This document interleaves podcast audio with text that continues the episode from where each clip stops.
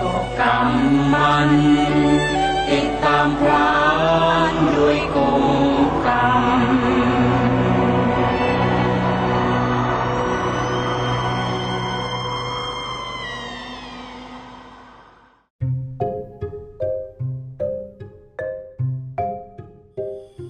สวัสดีค่ะ เรื่องเคยมีมาแล้วในครั้งนี้จะเป็นโบนัสแทร็กนะคะ สืบเนื่องมาจาก episode ที่แล้วที่พูดกันถึงเรื่อง เปรตนางศีรษะล้าน ก็จะมีอยู่ตอนหนึ่งค่ะ ที่ได้บอกว่าพ่อค้ากลุ่มหนึ่งไปเจอกับนางเวมานิกเกอร์เปรตที่กลางมหาสมุทรหลายคนอาจจะสงสัยนะคะว่าทำไมไปเจอเปรตอยู่กลางมหาสมุทรจริงไหมคะ วันนี้จึงมีเกร็ดความรู้เล็กๆ น้อยๆ มาฝากกันค่ะจำพวกของเปรตที่เคยพูดกันไปว่า มี 12 จำพวกบ้าง 21 จำพวกบ้าง หรือว่า 4 จำพวกบ้างนี้ มีอยู่บางกลุ่มที่สามารถเข้าไปรวมกลุ่ม หรือว่าแบ่งหมวดหมู่อยู่ในส่วนของอสูรก็ได้ ขอย้อนเล็กน้อยนะคะทุกคติ หรือว่าที่ไปที่มันไม่ดี หรืออบายภูมิ หรือที่ที่มันไม่สบายเนี่ย จะมีอยู่ 4 ที่ 4ภพภูมินะคะ ก็คือสัตว์นรก เปรต อสุรกาย แล้วก็สัตว์เดรัจฉาน ทีนี้เรื่องของเปรตมีปรากฏในพระอภิธรรมว่า ได้แก่ ผีก็ได้ ยักษ์ก็ได้ หรือว่าเปรตที่เป็นตัวสูงสูงที่เรารู้จักกันอย่างนั้นก็ได้ ส่วนอสูรคืออะไร อสูรก็คือจะเป็นอีกจำพวกหนึ่งที่สามารถแบ่งเป็นว่า เทวดาที่เรียกว่าอสูรก็ได้ เปรตที่เรียกว่าอสูรก็ได้ สัตว์นรกที่เรียกว่าอสูรก็ได้ ดังนั้นอสุราหรือว่าอสูรหรือว่าอสุรกายเนี่ยค่ะ จะมีหมวดหมู่อยู่ค่อนข้างเยอะ แล้วทำให้หลาย ๆ คนก็อาจจะก้ากึ่งว่าเอ๊ะเราจะแบ่งกันยังไง แต่ก็ไม่เป็นไรไม่ต้องเครียดมากนะคะ ถือว่าเป็นการเรียนรู้เพื่อความบันเทิงเพื่อความสนุกเท่านั้นเอง แต่วันนี้ค่ะ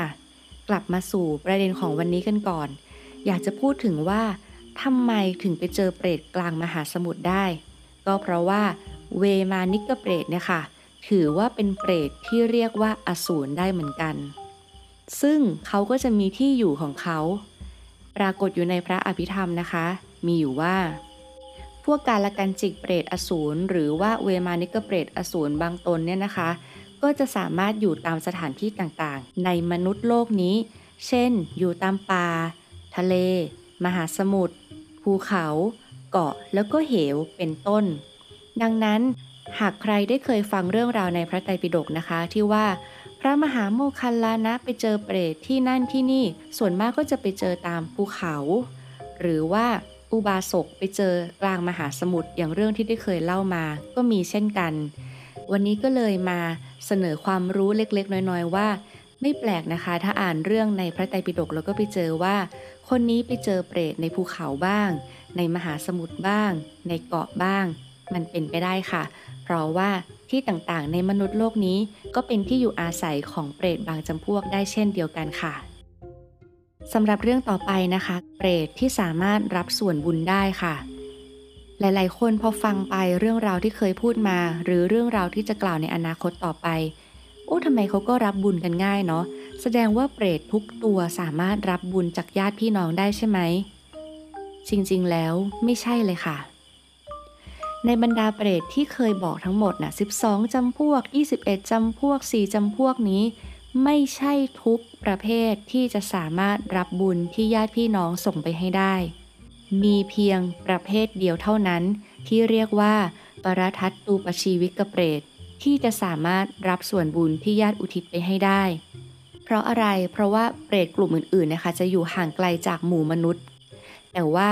ปรทัตตูปชีวิกเปรตนี้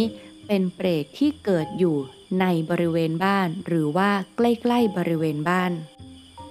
ในหนังสืออภิธรรมนะคะ เขียนเอาไว้เลยว่า ยกตัวอย่างเช่น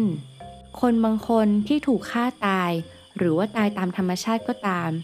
แต่ถ้าเขายังมีความห่วงใยอาลัย ในบ้าน ในทรัพย์สิน ในพ่อแม่พี่น้อง ก็เกิดเป็นเปรตอยู่ในบริเวณบ้านนั้นได้ แล้วก็สามารถปรากฏตัวให้บรรดาญาติหรือบุคคลอื่นๆเห็นได้ ตามที่ชาวบ้านนิยมเรียกกันล่ะค่ะว่า ผีหรือเปรต แต่ถึงแม้ว่าเปรตจำพวกนี้นะคะ จะอยู่ในบริเวณบ้านหรือว่าใกล้ๆบ้านก็ตาม แต่ถ้าพวกเขาไม่รู้ว่าเราแผ่ส่วนบุญไปให้ เขาก็ไม่สามารถที่จะรับส่วนบุญนั้นได้นะคะ เพราะว่าพอไม่รู้ก็ไม่สามารถอนุโมทนาสาธุได้ พอไม่สามารถอนุโมทนาได้ก็ไม่สามารถรับส่วนบุญได้ เคยได้ยินพ่อแม่ครูบาอาจารย์นะคะ ก็จะสอนกันว่า เวลากรวดน้ำเราก็มักจะพูดว่า ขออุทิศส่วนบุญส่วนกุศลให้กับจุดจุดจุดแต่ก็ให้เพิ่มไปด้วยว่า ถ้าบุคคลนั้นไม่สามารถที่จะรู้ได้ ก็ขอให้เทวดาผู้มีสัมมาทิฏฐิ ได้โปรดบอกกับบุคคลเหล่านั้นให้ด้วย ให้เขาได้อนุโมทนาแล้วก็รับบุญนี้ นี่ก็เป็นอีกวิธีหนึ่งที่พ่อแม่ครูบาอาจารย์ได้สั่งสอนกันมานะคะ ก็อยากจะมาแบ่งปันด้วย นอกจากนี้ก็อาจจะมีคนสงสัยว่า ก็ถ้าพ่อแม่พี่น้องเราไม่ได้เกิดเป็นเปรตล่ะไปเกิดเป็นเทวดา ไปเกิดเป็นพรหมหรือไปเกิดเป็นสัตว์เดรัจฉาน เขาจะได้รับส่วนบุญที่เราแผ่ไปให้หรือไม่ ในพระอภิธรรมนะคะ ก็มีเขียนว่า สัตว์ทั้งหลายที่ได้ล่วงลับไปแล้ว อาจจะไปเกิดอยู่ในนรกบ้าง เป็นสัตว์เดรัจฉานบ้าง เป็นเปรตที่ห่างไกลจากมนุษย์บ้าง เป็นเทวดาหรือว่าเป็นพรหมบ้างญาติทั้งหลายเหล่านั้น ไม่สามารถที่จะรับบุญกุศลที่เราส่งไปให้ได้ แต่ว่าเมื่อคุณทำบุญแล้ว ถึงแม้ผู้รับจะไม่สามารถรับได้ แต่ผู้ทำจะเป็นผู้ได้รับผลบุญอันนั้นเอง สมมุติเช่น ญาติคนหนึ่งของเราตายไป แล้วมาเกิดเป็นสุนัขอยู่ในบ้าน บ้านใครก็ได้ แม้ว่าญาติจะทำบุญอุทิศให้ก็จริง แต่พอเกิดอยู่ในภพภูมิของสัตว์เดรัจฉานปุ๊บ บุญจะไม่ถึง เพราะว่าสัตว์นรก สัตว์เดรัจฉาน เปรตบางจำพวก แล้วก็อสุรกายนั้น จะได้รับเฉพาะผลกรรมที่เขาได้ทำมาในอดีตชาติเท่านั้น คืออบายภูมิเป็นที่ที่รับผลกรรมที่ทำมา จะได้รับแต่ทุกขเวทนาทั้งนั้น เช่นเดียวกันกับการเกิดเป็นมนุษย์ เทวดาหรือว่าพรหมมนุษย์นี้จะได้รับทั้งผลที่เป็นบุญและบาปคละเคล้ากันไป แต่สำหรับเทวดากับพรหมนั้น จะได้รับเฉพาะสุขเวทนา หรือว่าได้รับเฉพาะผลบุญที่ทำมาในอดีตชาติเท่านั้น แต่ว่าการที่เราทำให้นั้นน่ะถึงผู้รับไม่ได้